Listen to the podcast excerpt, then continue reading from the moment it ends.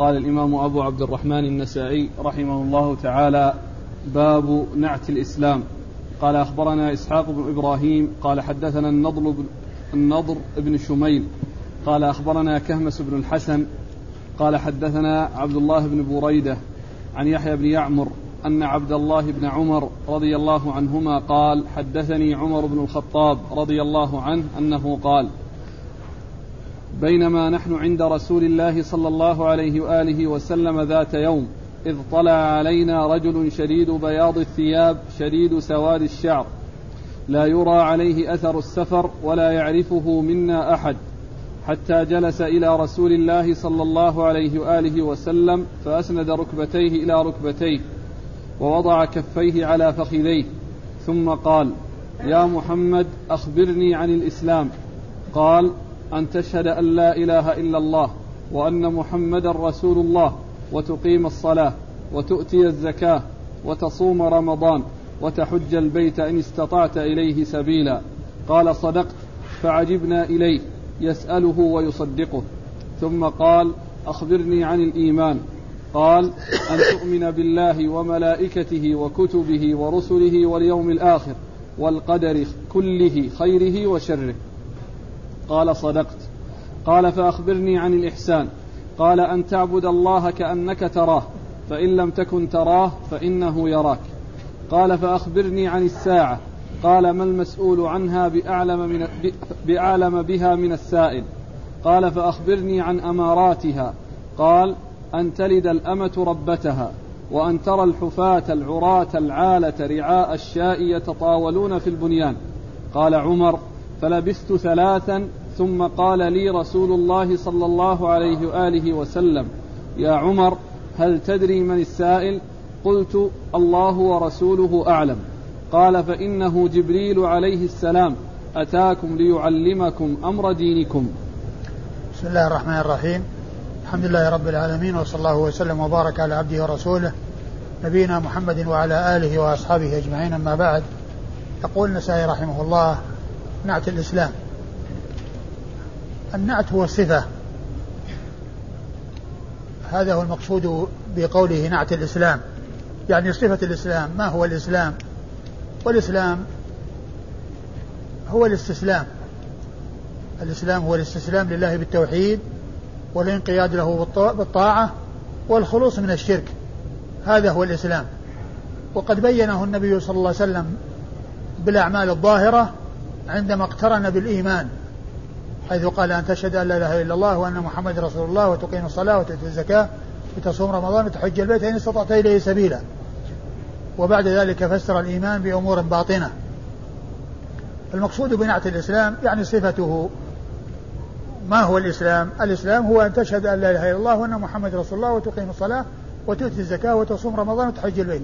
يعني أنه هو الأمور الظاهرة إذا إذا قرن به الإيمان. وإذا جاء وحده ليس مقرونا معه الإيمان فإنه يتسع لاستيعاب المع... ال... ال... ال... الأمور الظاهرة والأمور الباطنة. الأمور الباطنة والأمور الظاهرة كما عرفنا قريبا في الفرق بين الإسلام والإيمان وأنهما من الألفاظ التي إذا اجتمع إذا جمع بينها في الذكر فرق بينها في المعنى. وإذا انفرد أحدهما عن الآخر شمل المعاني الموزعة عند عند الاجتماع. كل واحد منهما يشمل المعاني الظاهرة والباطنة.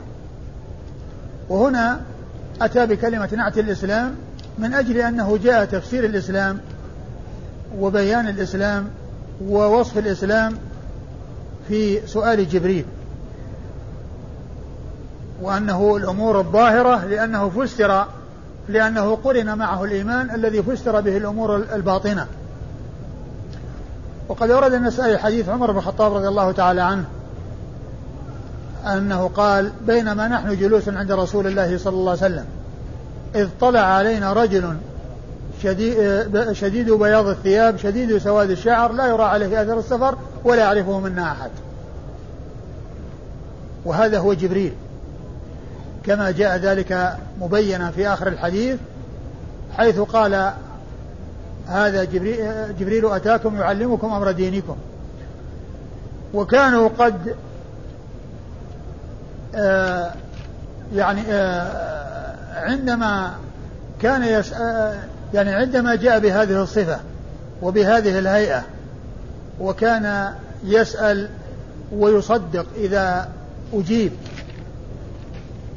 يعني آه، الصحابة رضي الله عنهم وأرضاهم يعني استعجبوا من ذلك واستغربوا من هذا لأن من شأن الشخص الذي يأتي وهو غير معروف يكون مسافر والمسافر يعني يكون في السفر فيه تعب وفيه نصب والثياب يصيبها شيء من الوسخ والشعر يصيبه شيء من الشعث وهذا جاء على هيئة غريبة شديد بياض الثياب شديد سواد الشعر لا يرى عليه أثر السفر ولا يعرفه منه أحد.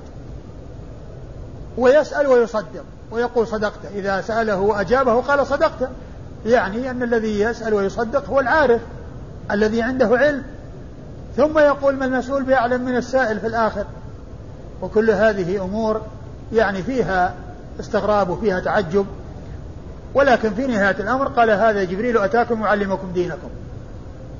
فإذا قوله بينما نحن جلوس عند رسول الله صلى الله عليه وسلم وهذا فيه أن الصحابة رضي الله عنهم وأرضاهم كانوا يحيطون بالنبي صلى الله عليه وسلم وإذا جلس أحاطوا به وجلسوا بين يديه يأخذون الحديث عنه ويأخذون الأحكام عن النبي صلى الله عليه وسلم.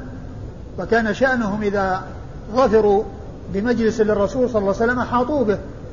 وكانوا جلوسا عند رسول الله صلى الله عليه وسلم قالوا قال إذ طلع علينا رجل رجل وقد جاء جبريل بصورة رجل بصورة رجل مجهول لا يعرف. وهذا فيه أن الملائكة تتشكل وأن الملك يتحول وينقلب من هيئته التي هو عليها إلى هيئة الإنسان. وإلى شكل الإنسان. والله تعالى خلق الملائكة ذوي أجنحة مثل مثنى وثلاث ورباع. خلقهم ذوي أجنحة. وجبريل كما جاء في الحديث له ستمائة جناح. وقد رآه النبي صلى الله عليه وسلم مرتين مرة في, في السماء عندما عرج به عند سورة المنتهى ومرة في الأرض وقد سد الأفق لكبر حجمه وضخامته. وهو على الهيئة التي خلق الله عليها له ستمائة جناح. ثم بقدرة الله عز وجل يتحول هذا الخلق العظيم إلى أن يكون على شكل إنسان.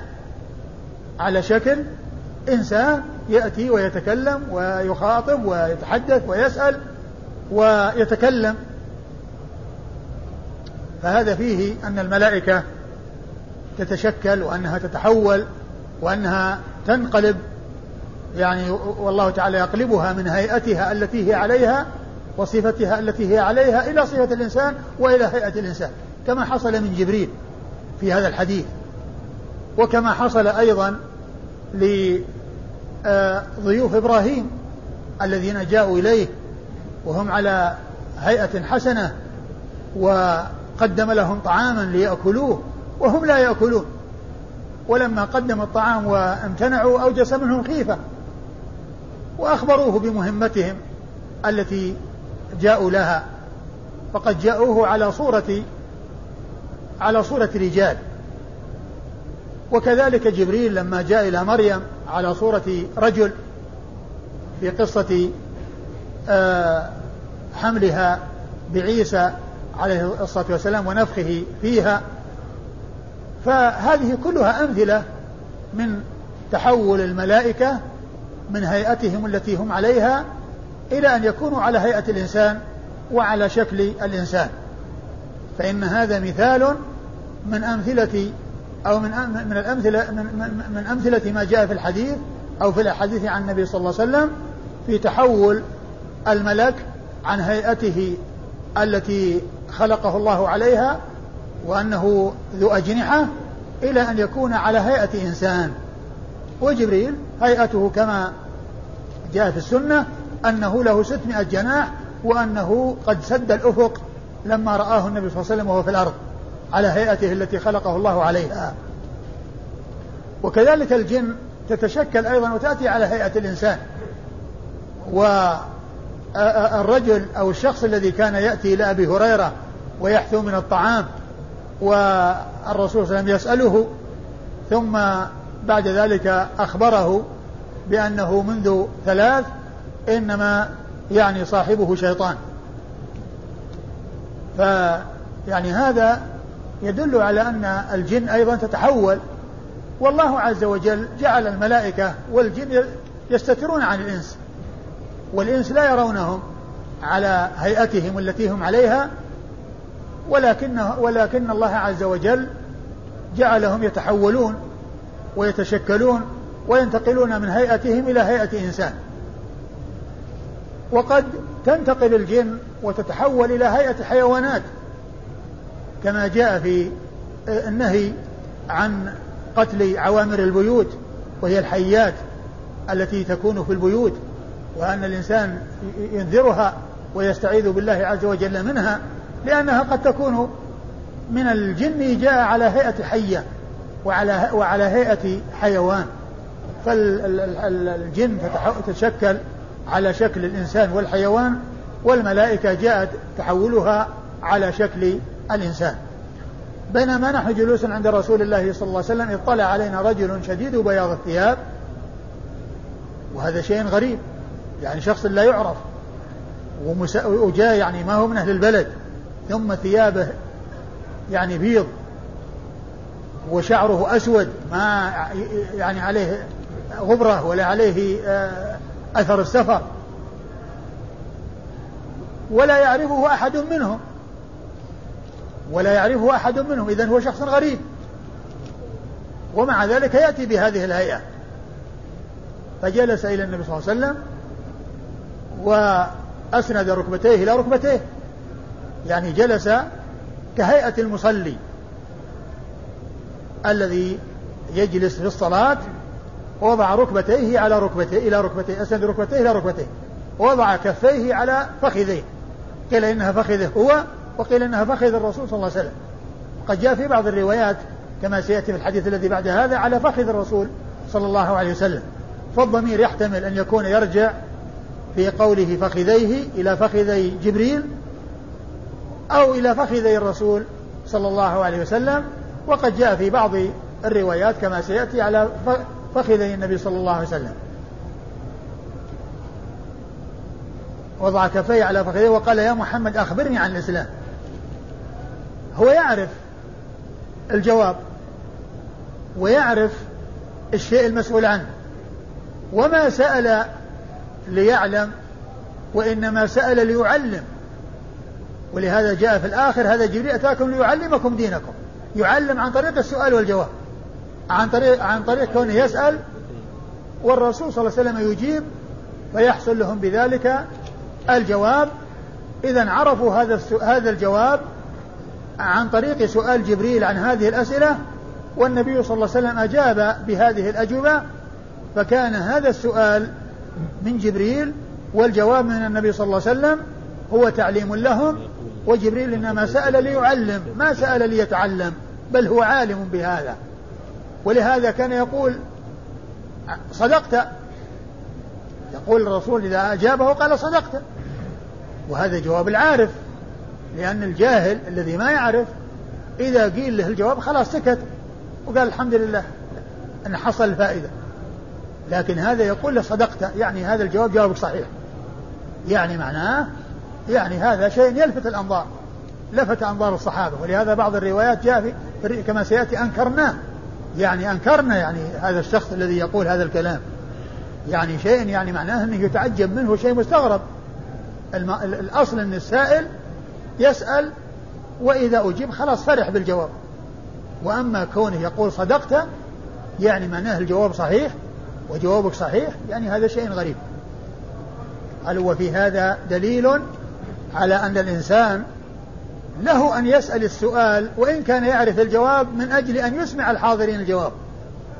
يعني ليس كل من يسأل يكون جاهلا بالجواب.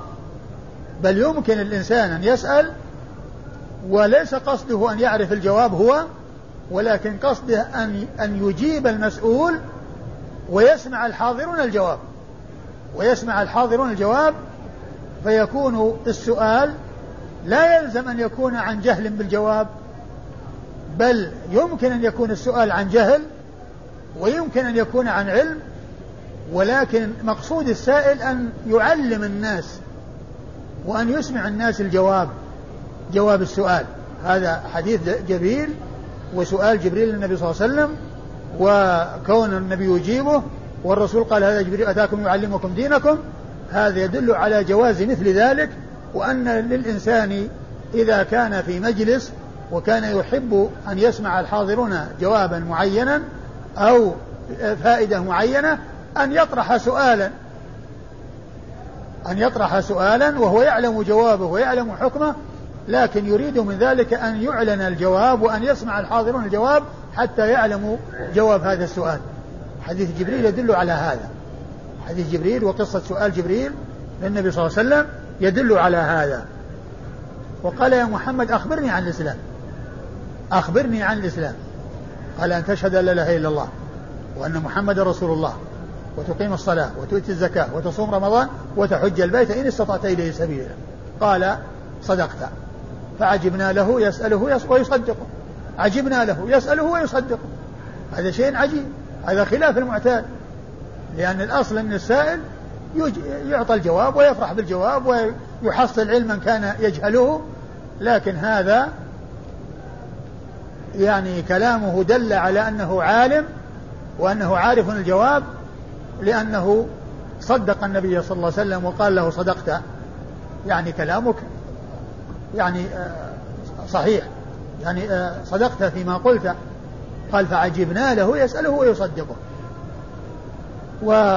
وأجاب النبي صلى الله عليه وسلم بهذه الخمس وهي شهادة أن لا إله إلا الله وشهادة أن محمد رسول الله التي هي أركان الإسلام الخمسة التي هي الأساس والتي هي مطلوبة من كل أحد لكن بشروطها وب على حسب يعني آه، القدرة وعلى حسب الأهلية وعلى حسب كونه من أهل يعني تلك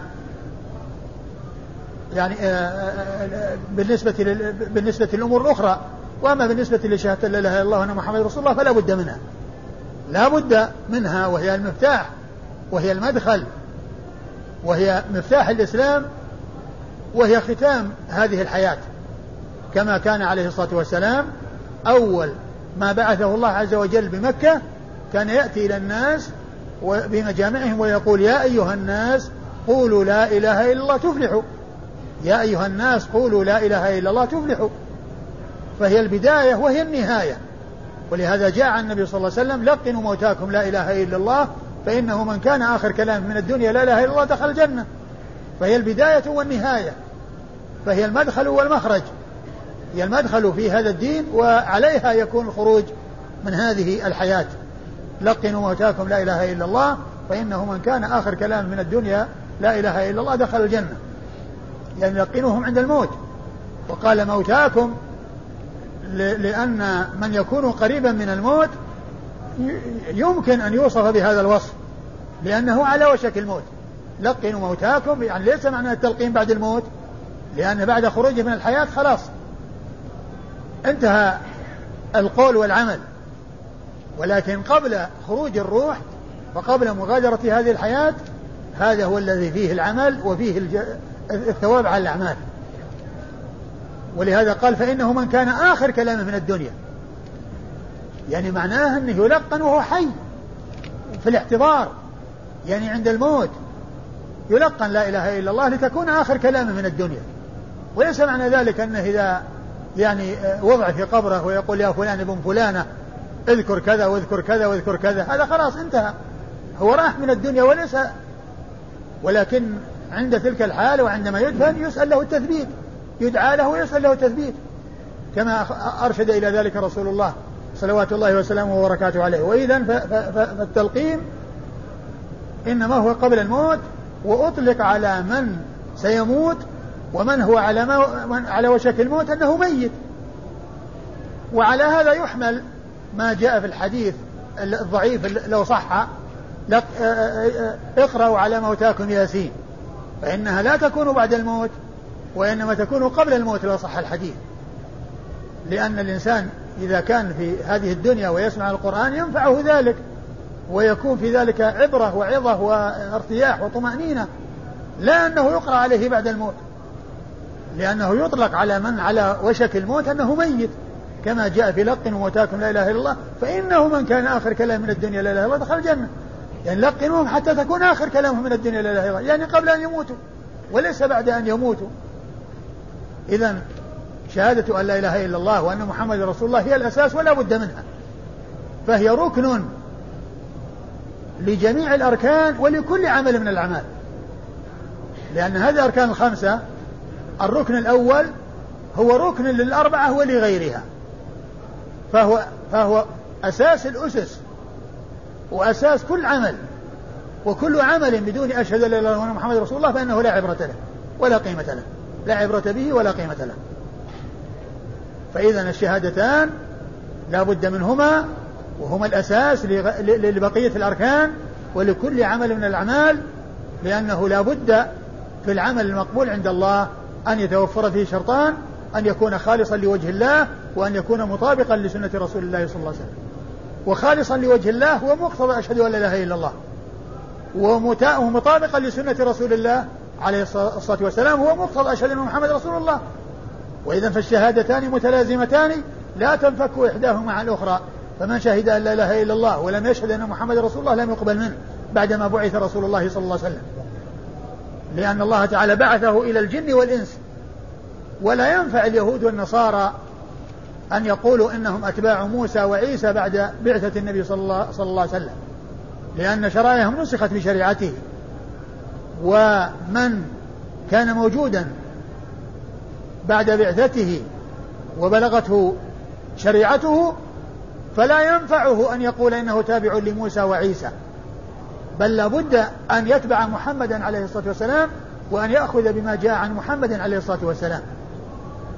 وإلا فمصيره إلى النار كما قال عليه الصلاة والسلام في الحديث الصحيح والذي نفسي بيده نفسي بيده لا يسمع بي أحد من هذه الأمة يهودي ولا نصراني ثم لا يؤمن بالذي جئت به إلا كان من أصحاب النار. أحد من هذه الأمة أمة الدعوة لأن الأمة أمتان أمة دعوة وأمة إجابة. أمة الدعوة كل إنسي وجني كل إنسي وجني من حين بعث رسول الله عليه الصلاة والسلام إلى قيام الساعة هو من أمة محمد صلى الله عليه وسلم أمة الدعوة. الدعوة موجهة للجميع وموجهة لكل أحد ومن لم يؤمن بالرسول صلى الله عليه وسلم فهو من أهل النار. والذي نفسي بيده الحديث صحيح رواه مسلم في صحيحه. والذي نفسي بيده لا يسمع بأحد من هذه الأمة يهودي ولا نصراني ثم لا يؤمن بالذي جئت به إلا كان من أصحاب النار. قال بعض السلف كنت إذا سمعت الحديث من رسول الله صلى الله عليه وسلم أو الحديث عن رسول الله صلى الله عليه وسلم تأملت فأجد مصداقه في كتاب الله عز وجل. وعندما سمعت هذا الحديث تأملت فوجدت مصداقه في, في كتاب الله عز وجل. قال الله عز وجل ومن يكفر به من الأحزاب فالنار موعده. ومن يكفر به من الأحزاب فالنار موعده. فدلنا هذا على أن الشهادتين أساس لجميع الأركان الباقية. ولغيرها من كل عمل بل إن شرط قبول العمل أو أن العمل مقبول عند الله لا بد فيه من شرطين أن يكون خالصا لوجه الله وهذا هو معنى أشهد أن لا إله إلا الله وأن يكون مطابقا لسنة رسول الله صلى الله عليه وسلم وهذا هو معنى أشهد أن محمد رسول الله. ولهذا يقول الشيخ محمد بن عبد الوهاب رحمة الله عليه في الثلاثة الأصول عندما فسر الشهادة أن محمد رسول الله قال معناها طاعته فيما أمر وتصديقه فيما أخبر واجتناب ما نهى عنه وزجر وأن لا يعبد الله إلا بما شرع. وأن لا يعبد الله إلا بما شرع. هذا هو معنى أشهد أن محمد رسول الله. يا هذا هو الذي تقتضيه وهذا هو الذي آه، آه، آه، تتطلبه. يقر الإنسان بقلبه ويطبق بجوارحه وهذه الأمور التي هي طاعته فيما يأمر به والانتهاء عما ينهى عنه وتصديقه فيما يخبر به وأن لا يعبد الله إلا بما شرع. لا يعبد بالبدع والمحدثات والمنكرات والأمور التي ما أنزل الله بها من سلطان. وشهادة أن لا إله إلا الله تشتمل أو لا إله إلا الله كلمة الإخلاص تشتمل على ركنين. نفي وإثبات. نفي عام في أولها وإثبات خاص في آخرها. النفي في أولها لا إله والإثبات في آخرها إلا الله. فلا إله تنفي العبادة عن كل من سوى الله. هذا معنى النفي فيها. النفي العام أنك تنفي العبادة عن كل من سوى الله والإثبات الخاص أنك تثبتها لله وحده. فلا إله تنفي العبادة عن كل من سوى الله. نفي عام. وإلا الله إثبات خاص تثبتها لله وحده لا شريك له. فتشتمل على ركنين نفي وإثبات نفي عام في أولها وهو نفي العبادة عن كل من سوى الله وإثبات خاص في آخرها وهو إثبات العبادة لله وحده لا شريك له. هذه أركان الشهادة أركان شهادة شهادة أن لا إله إلا الله. أركان لا إله إلا الله كلمة الإخلاص كلمة التوحيد. أركانها النفي والإثبات النفي العام والإثبات الخاص. هذه أركان هذه الشهادة ولها شروط. سبعة ذكرها العلماء وهي الصدق العلم المنافي للجهل واليقين المنافي للشك و والإخلاص المنافي للشرك والصدق المنافي للكذب أو التكذيب التصديق المنافي للتكذيب صدق يقين وإخلاص. والمحبة المقابلة للبغض والانقياد المقابل للإعراض والقبول المنافي للرد. وقد جمعها بعض الشعراء ببيت واحد فقال صدق يقين وإخلاص علم يقين علم يقين وإخلاص وصدقك مع محبة وانقياد والقبول لها. فهذه سبعة اشتمل عليها هذا البيت وهي شروط لا إله إلا الله وأما أركانها فهما الاثنان اللذان أشرت إليهما. شهادة أن لا إله إلا الله وأن محمد رسول الله. والشهادتان متلازمتان. لا تكفي إحداهما عن الأخرى. فمن شهد أن لا إله إلا الله ولم يشهد أن محمد رسول الله فإن شهادته لله بالوحدانية لا تنفعه لأنه بعد بعثة النبي صلى الله عليه وسلم فلا بد مع شهادة أن لا إله إلا الله من شهادة أن محمد رسول الله صلوات الله وسلامه وبركاته عليه لأن الله تعالى بعثه إلى الجن والإنس وكل من وجد وكل من كان موجودا من حين بعثته إلى قيام الساعة فهو مكلف باتباعه وإذا لم يؤمن به فليس له إلا النار كما سبقت الإشارة إلى ذلك. وأما الصلاة والزكاة والصيام والحج فهي بقية الأركان ولكنها لا تنفع تلك إلا مع الشهادتين إلا إذا وجدت الشهادتان وكذلك أي عمل من الأعمال غير هذه الأركان الأربعة الباقية أيضا لا عبرة به مع مع عدم وجود الشهادتين وإنما تنفع الصلاة وتنفع الزكاة وينفع الصيام وينفع الحج إذا وجد التوحيد وجد الأساس لأن كما ذكرت الشهادتان أساس في نفسهما وهم وأساس لغيرهما. وكل عمل من الأعمال سواء كان بقية الأركان أو غير ذلك من الأعمال فلا بد أن يكون مستندا ومبنيا على شهادة أن لا إله إلا الله وأن محمد رسول الله. ونكمل الحديث إن شاء الله أو الكلام على الحديث في الدرس القادم إن شاء الله. والله تعالى أعلم وصلى الله وسلم وبارك على عبده ورسوله. نبينا محمد وعلى آله وأصحابه أجمعين.